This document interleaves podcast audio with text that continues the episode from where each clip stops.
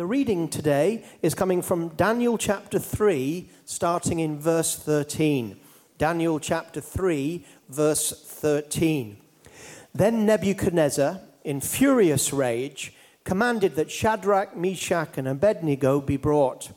So they brought these men before the king. Nebuchadnezzar answered and said to them, Is it true, O Shadrach, Meshach, and Abednego, that you do not serve my gods or worship the golden image that I have set up?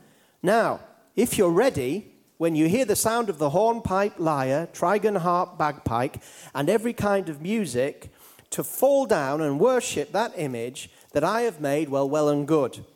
But if you do not worship, you shall immediately be cast into a burning furnace. And who is the God who will deliver you out of my hands? Shadrach, Meshach, and Abednego answered and said to the king, O Nebuchadnezzar, we have no need to answer you in this matter. If this be so, our God, whom we serve, is able to deliver us from the burning fiery furnace, and he will deliver us out of your hand, O king. But if not, be it known to you, O king, that we will not serve your gods or worship the golden image that you have set up. Let's welcome RT as he comes to minister to us today.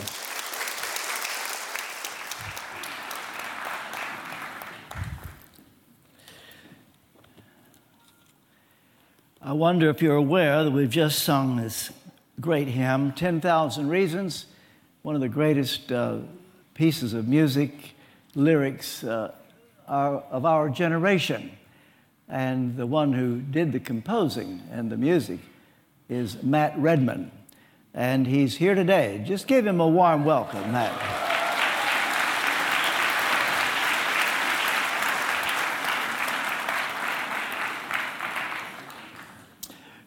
Brief word of prayer.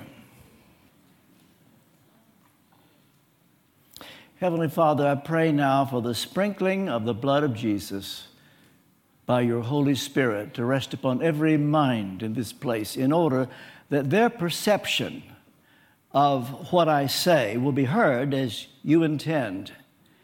Cleanse my tongue that I might be your transparent instrument to convey everything that needs to be said, nothing that doesn't need to be said. Grant that this will be a life changing word. And for all I know, somebody needs this in a desperate way. Apply this word and may it bring great honor and glory to your name. I pray in Jesus' name, Amen. Question Do you have the but if not? Faith? That's a question put by a little lady in Alabama some years ago in a little prayer meeting. Five or six people were gathered there, and she just said to the group, Do you have the but if not faith? And that's what I want to talk to you about today. Because these men, Shadrach, Meshach, and Abednego, are threatened if they don't bow down to the golden image that Nebuchadnezzar has set up, they will be turned over into a burning, fiery furnace. And when the word got out uh, that they weren't bowing down, the king calls them in. They're on the carpet and asks the question Who is the God who will deliver you out of my hands?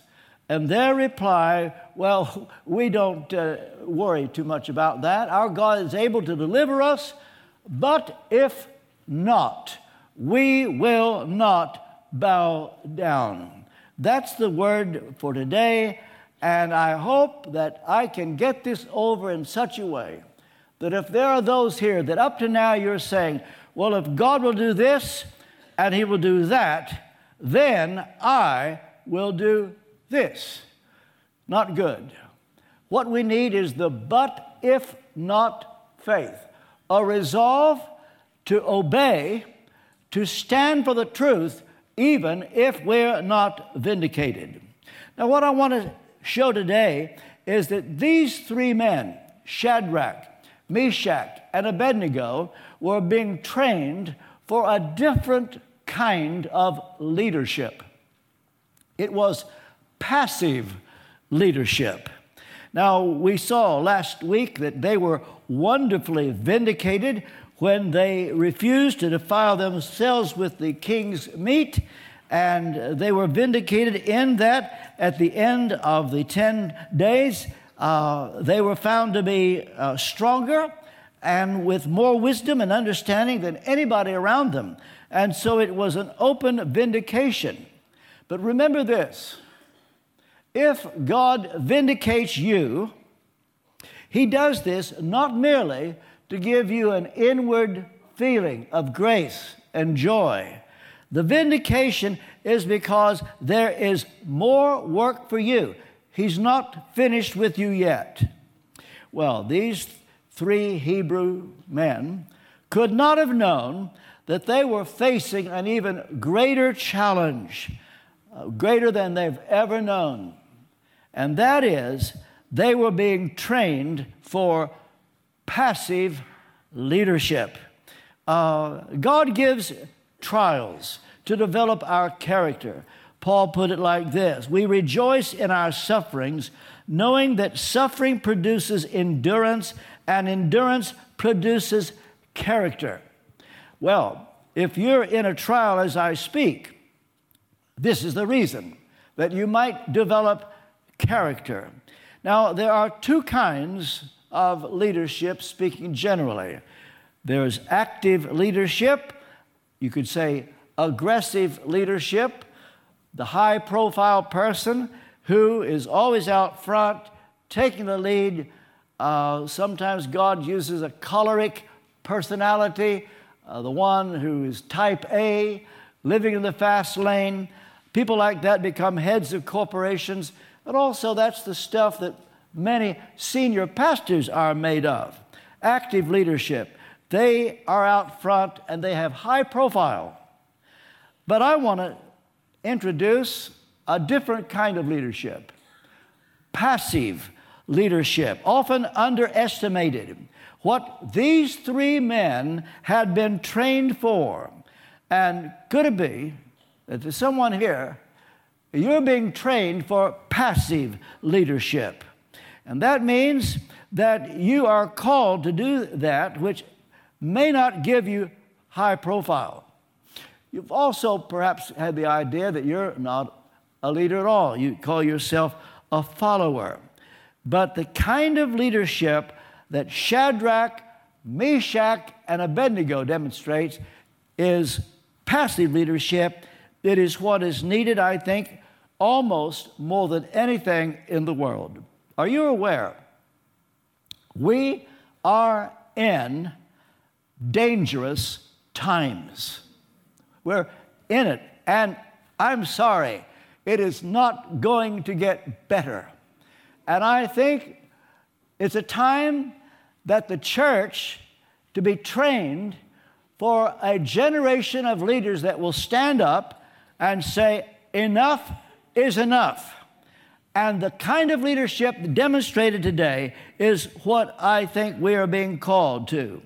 So, passive leadership is developed by how we react to testing and temptation. Jesus said, He that is faithful in that which is least is faithful also in much. I think the difference between testing and temptation is that testing is when God wants to bring the best out of you. Temptation is when Satan wants to bring the worst out of you. And these men would undergo testing which would determine whether they would qualify for spiritual passive leadership. Passive spiritual leaders are made, not born. This leadership is a grace, not a gift, something within you, uh, not something you do as a job, but it's, it's what you are. And this is why so many leaders today that do have a high profile I don't know if you're aware of this, but most leaders today are followers. What they do is they wet their finger, hold it up to the air, see which way the wind is blowing, and then they run out front and act like they're leading. But leaders like that are followers. Well, God will never promote you to the level of your incompetence. These three men were now faced with an even greater test than resisting the food at the king's table, uh, which by comparison was a small thing. Like it or not, the Christian life is a series of testing and trials. Now, everybody in the world goes through testing and trials. But you don't become a Christian in order to avoid testing and trials. You say, What I need is to become a Christian so I won't be tested anymore, I won't be tried anymore. I can tell you now, uh, becoming a Christian is what enables you to face testing and trials. And that is what I want to talk about today. So, the Christian life is one in which we are being changed from glory to glory. But the question is, how do we reach a higher level of glory? Well, the answer is by dignifying the next trial you are in, designed for you. James said, Count it pure joy when you meet, when you face trials, troubles of all kinds. Now, you ought to know that some have had the idea well, if it's pure joy to have a trial, I must go out and look for a trial so I can have more joy. Not the way James puts it here. He says, if you fall into divers trials, what that means is you didn't go looking for it. It just happened to you. You fell into it. If that's the case, something you weren't wanting, but it just happened to you, congratulations. You qualify to count it pure joy because that is the stuff by which we are changed from glory to glory. It is God's invitation to come up higher. He doesn't lead us from A to Z, but from A to B, B to C. And Shadrach, Meshach, and Abednego were about to have an extreme kind of testing. What if you were to discover that you are on the brink of an extreme trial? Are you ready for it? In any case, God wanted to change these three men into his winning minority. First thing I want us to see they faced pressurized conformity. See, Nebuchadnezzar wanted everybody to worship the same way, to the same image. It comes out in chapter 3, verse 1.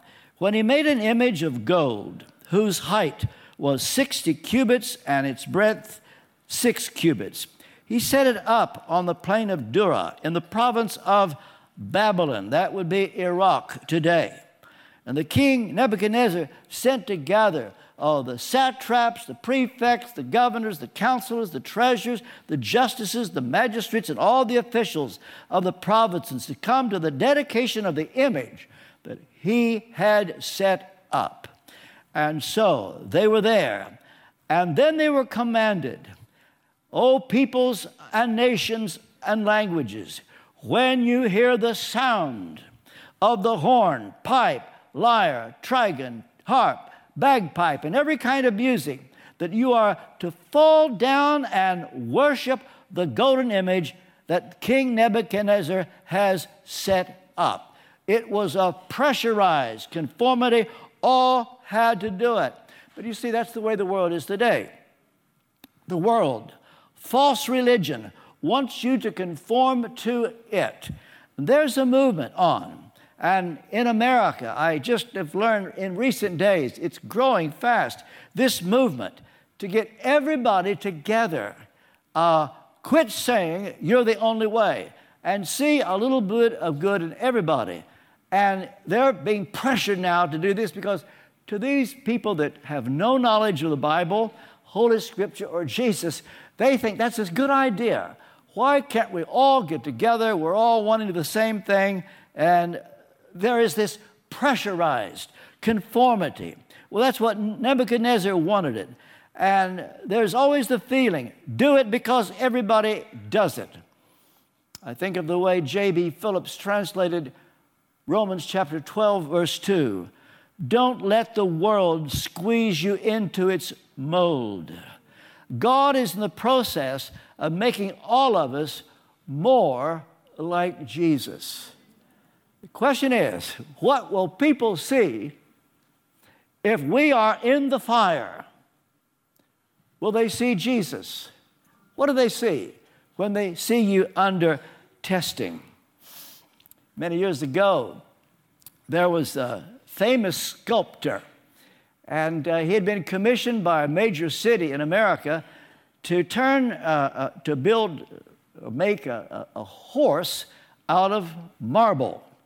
And on the first day, the press were there, and there was this big block of marble, and the sculptor standing by it, and they took his picture, and a member of the press asked, How are you going to turn this block of marble into a horse? And the sculptor replied, It's very easy. I just chip away anything that doesn't look like a horse. that is what is happening to us. We're just a big block of flesh, sinful flesh. But what is happening is that God is chipping away anything in us that doesn't look like Jesus. But I have to tell you, it can be very painful, this process. The obedience of the world comes through peer pressure. They want you to be afraid like they are.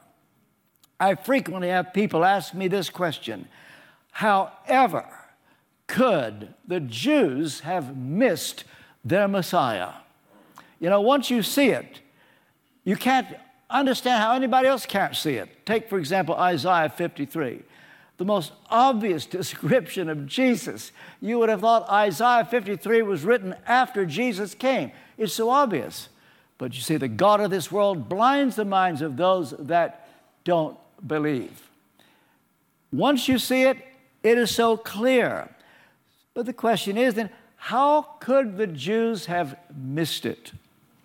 And there was a day Jesus said to them, it's John chapter 5, verse 44. For what it's worth, my favorite verse in the Bible. When I sign a book, I always sign Romans 8 28 because nobody asked me any questions. I went for a while that I would sign John 5 44, and invariably people come back to me and say, What are you trying to say to me? Did, is there something about me you wanted to say? I said, No. Uh, I just started signing Romans 8 28 all things work together for good to them that love God, to them who are called according to his purpose. But my life verse, I don't say I've always been governed by it. It's the verse I want to be governed by. It's when Jesus asked the question to the Pharisees, How can you believe? In other words, you can't. It's not possible. The reason you can't believe is that you seek honor one of another and seek not the honor that comes from the only God. It was not on their radar screen to want the honor that comes from God alone. The only honor they could think of is consensus. What do you think? And they wanted approval. Uh, they were addicted by the need for approval, and that's all that motivated them. And as a result, they missed the Messiah. And I can tell you, this can be repeated in our day. Jonathan Edwards taught us that the task of every generation is to discover in which direction the sovereign Redeemer is moving, then move in that direction. How will you know in which direction the sovereign Redeemer is going to move? As long as the thing you want is everybody's approval. You want them to like you.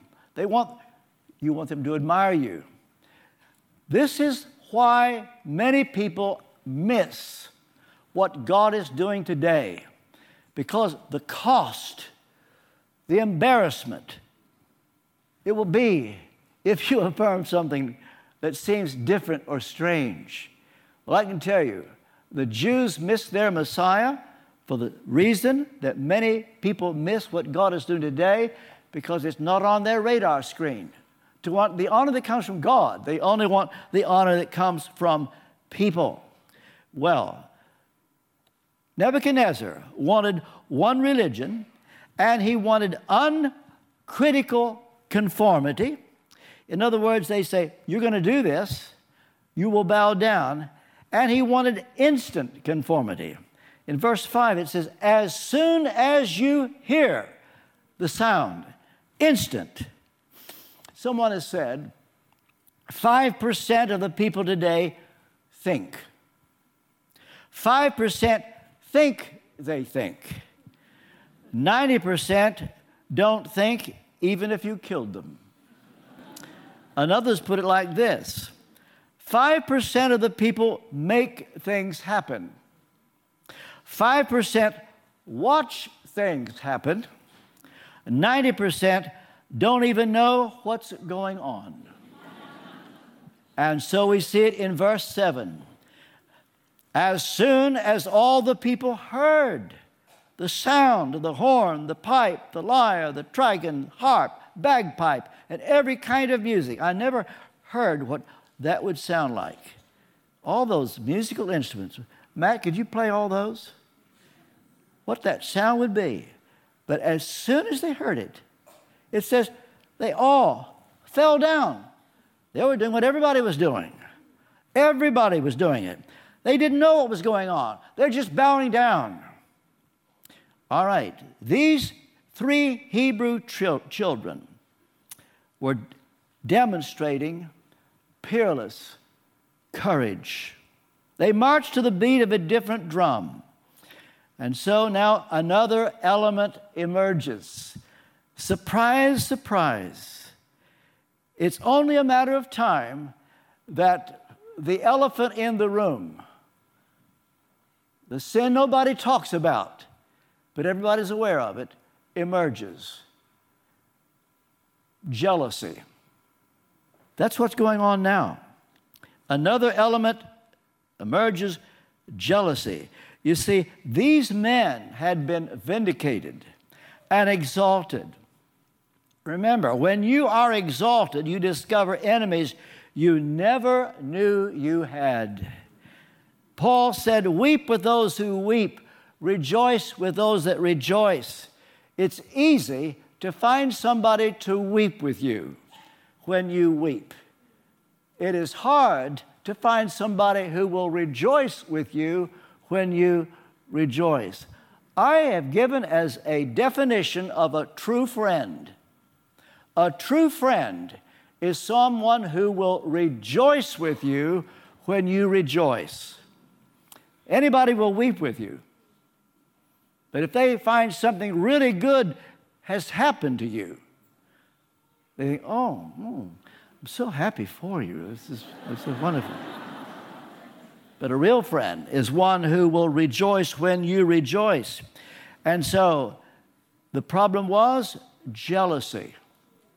Nebuchadnezzar would never have known about these three Hebrews had they not been reported. There are people that are jealous of you. Did you know that? Some people are jealous of your face.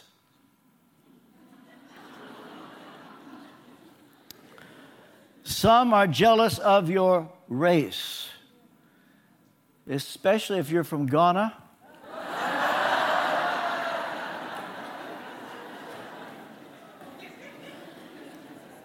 The people from Ghana, they've always been a problem. Some people are jealous of your lace.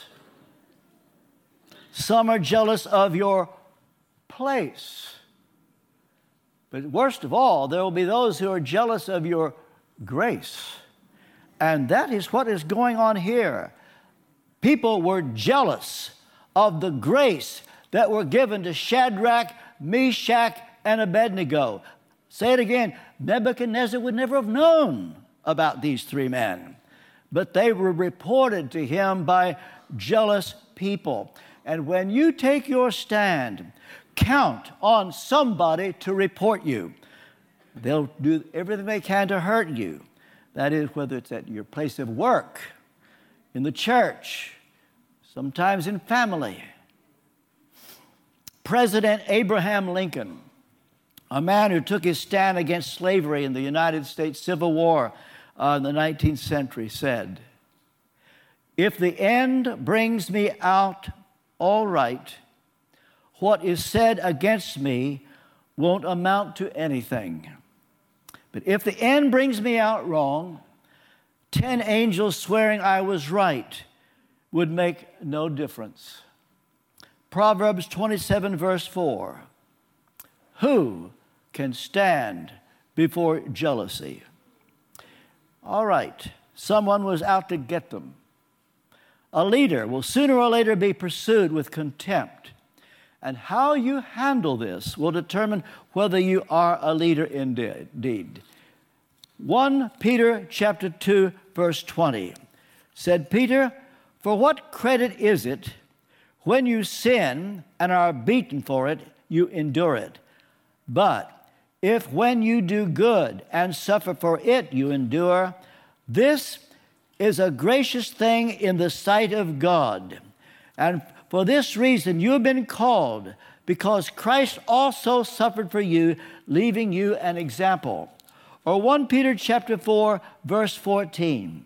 If you are insulted for the name of Christ, you are blessed because the Spirit of glory rests on you. That makes me think immediately of Stephen before the council. They were jealous, they hated him. But as he spoke, they couldn't resist his wisdom. And the Spirit of glory was on him. They said his face shone like that of an angel. God will do that for those who are willing to stand alone. All right. Don't expect the world to admire your courage. And yet, the world, funnily enough, is motivated by a perverse curiosity. They may sometimes be fascinated by what we believe. They hope it isn't true, but are afraid it might be. And what is needed is a generation of Christians not motivated by a spirit of fear, which too many of us have, but rather the need of the hour. This is what God is asking of you today the but if not faith. Our God is able to deliver us, but if not, we will not bow down. All right, Shadrach, Meshach, Abednego were characterized by three things. Number one, personal conviction. Conviction concerning their view of God because they were making the claims, Our God is able. And Nebuchadnezzar says, Who is this God who's able to deliver you? And the reply is, He's all powerful. He can do anything. He can deliver us from the burning fiery furnace. You can throw us in and we'll be fine. He's able to do that. It's one thing to say, God is able, it's another to say, but if not. That is the requirement. And it's pointing to the freedom of God. Have you ever thought about the freedom of God? Would you set him free? Or are you saying, God, you have to do this? You see, the curse of our generation is a feeling of entitlement. We all feel entitled. God, you must do this. That's not the kind of God of the Bible, and it's not the kind of God that Shadrach, Meshach, and Abednego believed in. He said, Our God is able, He's all powerful, but He may not choose to deliver us. They knew there is nothing impossible with God, but equally knew they had no claim upon God. Let me explain what that means. Do you feel that you have a claim on him? He has to do what you say. That because of who you are, the suffering you've gone through, that you are entitled to something and God owes you something. Is that the way you feel? You see, it was one thing to know that God could do anything, but another to say we don't have a claim on God. When you consider these words, Our God is able to deliver us, but if not. This shows the sovereignty of God by experience. Listen to me. A couple of weeks ago, our School of Theology spent an hour and a half going into something pretty deep the sovereignty of God. A missing note in today's generation. God said to Moses, I will have mercy on whom I will have mercy. I will be gracious to whom I will be gracious. Now, it's one thing to believe that theoretically. I've had a number of people saying, Oh, I'm so glad you're teaching that. Let me ask you a question. What if it turns out that as, as long as God is showing mercy to you, you're saying good? What if He withholds mercy? And you're one that you don't get your prayer answered? What if He doesn't deliver you from the burning fiery furnace? I was ordained back in 1964, uh, oh, um, 50 years ago plus. I've been preaching for about 60 years. The man who ordained me was a man by the name of Dr. N.B. Magruder. And uh, he and I were having a discussion. And the discussion was how do you demonstrate the highest level of love for God? Have you ever thought about that? If you were asked, what is the highest level of love for God? What do you suppose it is? Well, I said to him, I believe it is when you are willing to die. When you're willing to die. A martyr, surely, he shows the highest level. And Dr. Magruder took out a sheet of paper and he wrote down something, then handed it to me. I've carried it with me for years. Here's what he said My willingness to forsake any claim upon God is the only evidence I have seen the divine glory. Do you realize what that means? That you're willing for God to withhold mercy and not demand it and not snap your finger and say, God, you've got to do this. That is claiming that He owes you something. Dr. Magruder said the highest level of devotion is when you are willing to forsake any claim upon God. This is what Joshua had to come through when he crossed over into the promised land, and there was the angel with a drawn sword. And Joshua said, Are you for us or for our enemies? Fully expecting the angel to say, Oh, for you. But the angel replied, Neither. Joshua couldn't figure that out. Surely God is for us and against our enemies. That was the answer. Neither. It was a test. What if? Joshua had said, Well, it won't have anything to do with you then. I only want somebody that's just going to be for me all the way. Neither. Joshua took off his shoes, his sandals. He was on holy ground. You see, when you're willing for God to do what He wants to do, and He owes you nothing, and this is the lesson Joshua learned. The commander of the Lord's army was following God, not obeying Joshua. And God has a will of His own. And this is called the freedom of God. And this is what Shadrach, Meshach, and Abednego had come into. They knew this, and they set God free. Our God is able to deliver us, but if not, we will not bow down. And so they replied, we don't even need to talk about it. That comes to the second thing not only personal conviction, but a prior commitment. They decided long before what they would do. They didn't say, well, look, give us a little time. That's pretty tough, uh, King Nebuchadnezzar. We're going to be thrown into the fiery furnace, and I'd, we give us a moment or two. Didn't need it. Meshach doesn't go up to Abednego. What do you say? Shadrach doesn't say, Meshach, what do you say? No, they didn't need to call a meeting together. What are we going to do? Courage like this is planned in advance by prior commitment. When it is so strong that when the testing comes, because you made a commitment, you're not going to back down. You see, the commitment can happen today.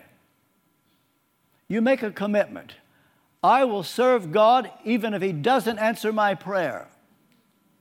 I will serve God if I don't get that rise in pay. I will serve God if we don't have children. I will serve Him if I don't get married. I will serve Him if I don't get my dreams fulfilled. That's the question that's being put to you today.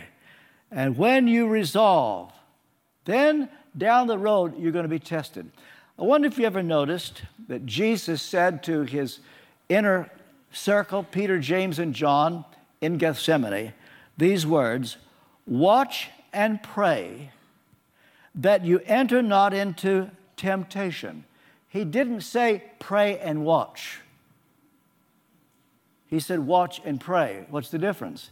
Well, when you pray and watch, you assume because you prayed about it and then temptation comes, well, God allowed it. I prayed, I can't help it that I ran into this person or this happened today. Uh, Jesus didn't say, pray and watch. He said, watch and pray. That means a prior commitment. You resolve in advance. You will not give in. Paul says, make no provision for the flesh to fulfill the lust thereof. Real strength is not by seeing how close you can get to temptation and then not yielding, but avoiding the temptation altogether.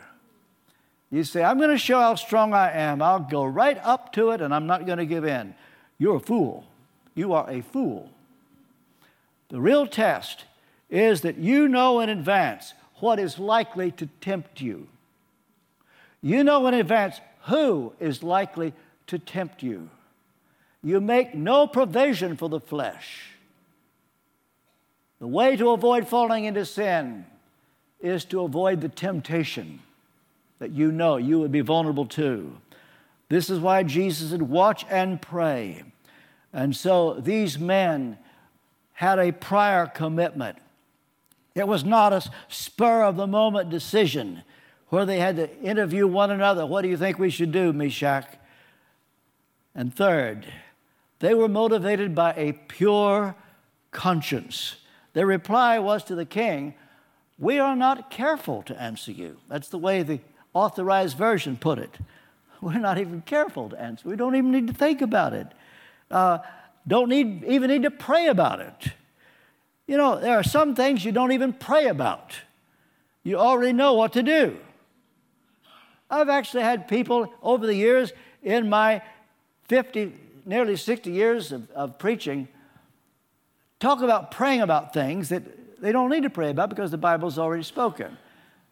I've had people say, I'm praying about whether I should tithe.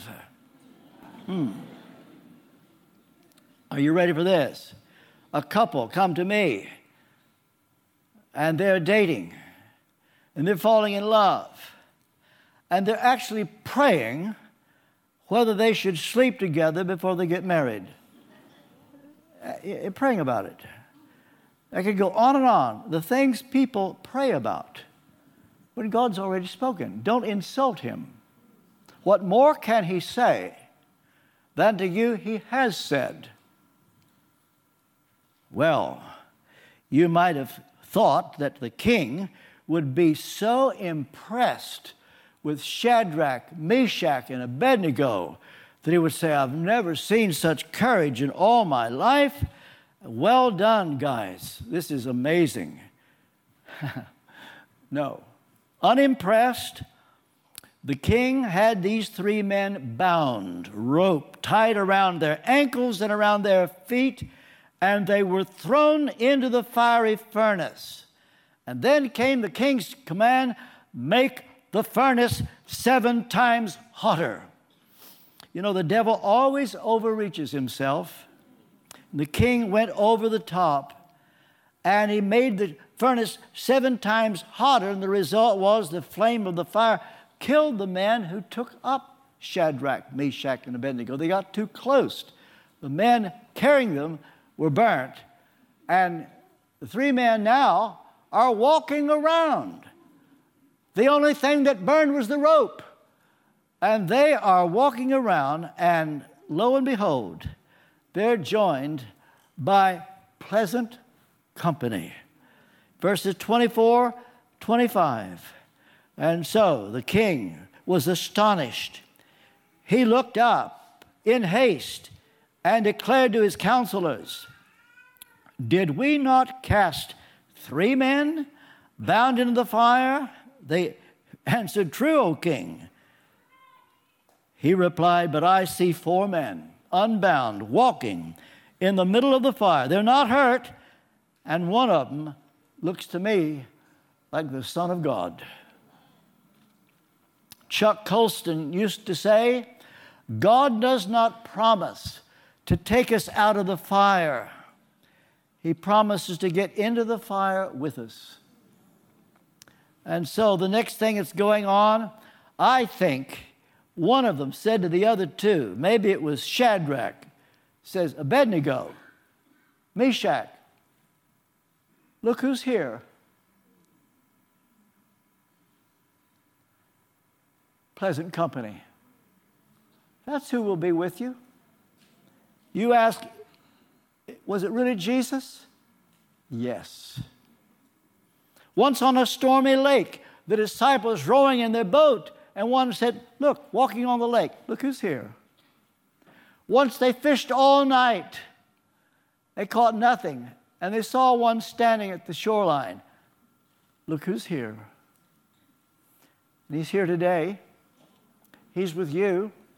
Am I talking to someone right now? You are in the fire. I suspect, I don't know this, this is not word of knowledge, I'm just saying, I dare say, there's someone here you're in the fire right now, right in the middle of it. Right in the middle. Greatest trial you've ever had. Now, good news. Open your eyes. Look who's here. So there were these three courageous men walking around. Nebuchadnezzar, I see four. Do you know this little poem? Twas not the truth you taught. To you so clear, to me so dim. But when you came to me, you brought a sense of Him. Yes, from your eyes, He beckoned me. From your heart, His love was shed. And I lost sight of you and saw the Christ instead. My friend Arthur Blessitt was carrying the cross in Amman, Jordan. It was a hot August day. He put the cross down outside a Holiday Inn hotel. He noticed that it was heavily guarded, but he was thirsty. Went instairs down to the basement to the bar and ordered a Coke. He says, I always remember the Coke because the bartender put a cherry in the Coke. And I drank the Coke and then reached for my wallet to pay. The bartender said, Your drink is paid for. Oh, really? How come? Man down at the end of the counter, he paid your, for your drink. Well, Arthur walks down to the end, and it's an Arab sheikh. And he says to the Arab, Thank you for paying for my Coke. And the Arab sheikh just looked at him and said, I want what you've got. Arthur said, What do you mean by that? I want what you've got. I've watched you. Your face is shining. Everybody else, look at him. Nobody's happy, frowning. I want what you've got. Arthur said, Well, I'm a follower of Jesus Christ. I carry a cross around the world. Arthur presented the gospel to him. The Arab sheikh received the Lord and then took Arthur up to the penthouse where dozens of the top oil men in the Middle East met. That's why the place was heavily guarded. and Arthur got to preach the gospel to the whole lot. All because the sculptor chipping away at Arthur, who will tell you what it's been like over the years. And he will be doing that with you. That people can see Jesus in you. Well, I see not three, but four. The but if not faith overcomes impossible odds. What are odds? Well, if you're into gambling, you would know. Odds are, therefore, that you will be unfaithful in marriage within the next 12 months. That's, those are the odds. Odds are you will be unscrupulous in business. Odds are you will not break out of your self pity. Odds are you will not overcome that feeling of entitlement. Odds are you will not get over that grudge. But there is a faith that overcomes impossible odds. But it doesn't mean that you'll have the happy ending of Shadrach, Meshach, and Abednego. The happy ending is always this Jesus is in the fire with you. But some of the great men of history know what it is to be burnt up. In 1555, you can go today to Oxford, and on Broad Street, right next to Balliol College, there is embedded into the pavement a cross that marks the spot where, in the reign of Mary Tudor, known as Bloody Mary, when she was enforcing Roman Catholicism on a Protestant Britain, and there were those who died, and two of them were Hugh Latimer, bishop, and Nicholas Ridley, bishop and they were tied together back to back. They were to be burned at the stake.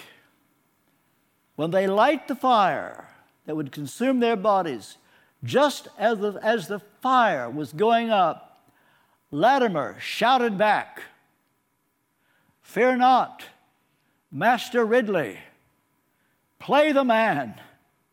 We shall this day light such a candle that I trust will never go out in England.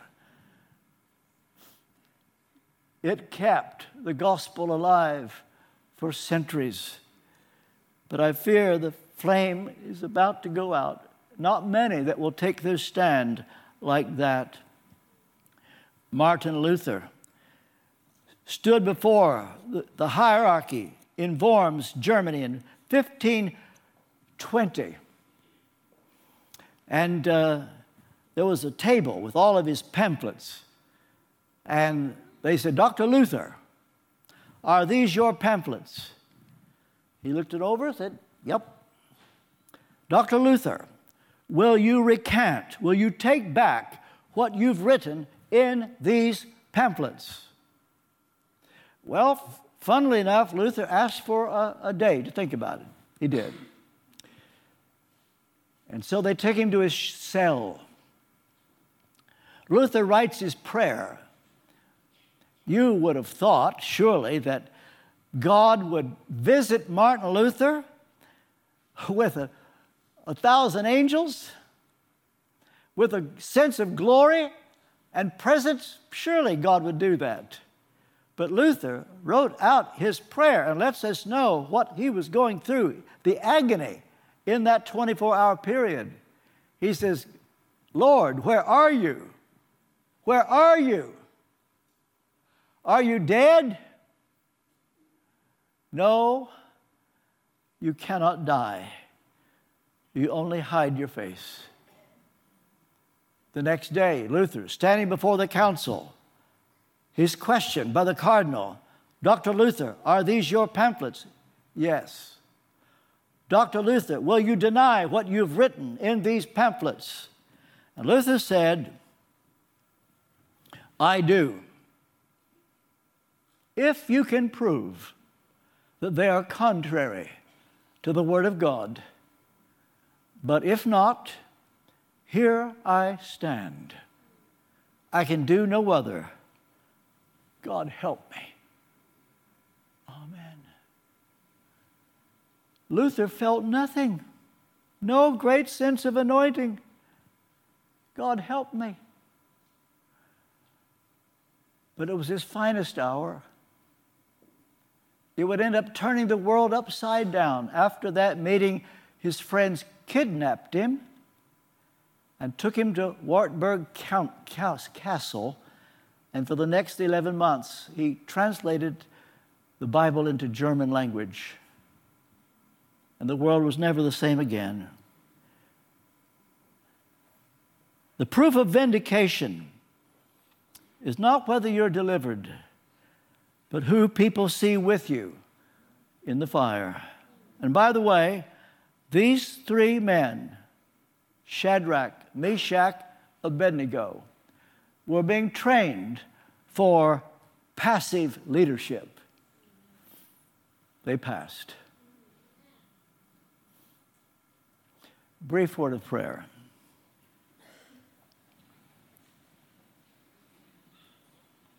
Heavenly Father, apply this word by your Holy Spirit.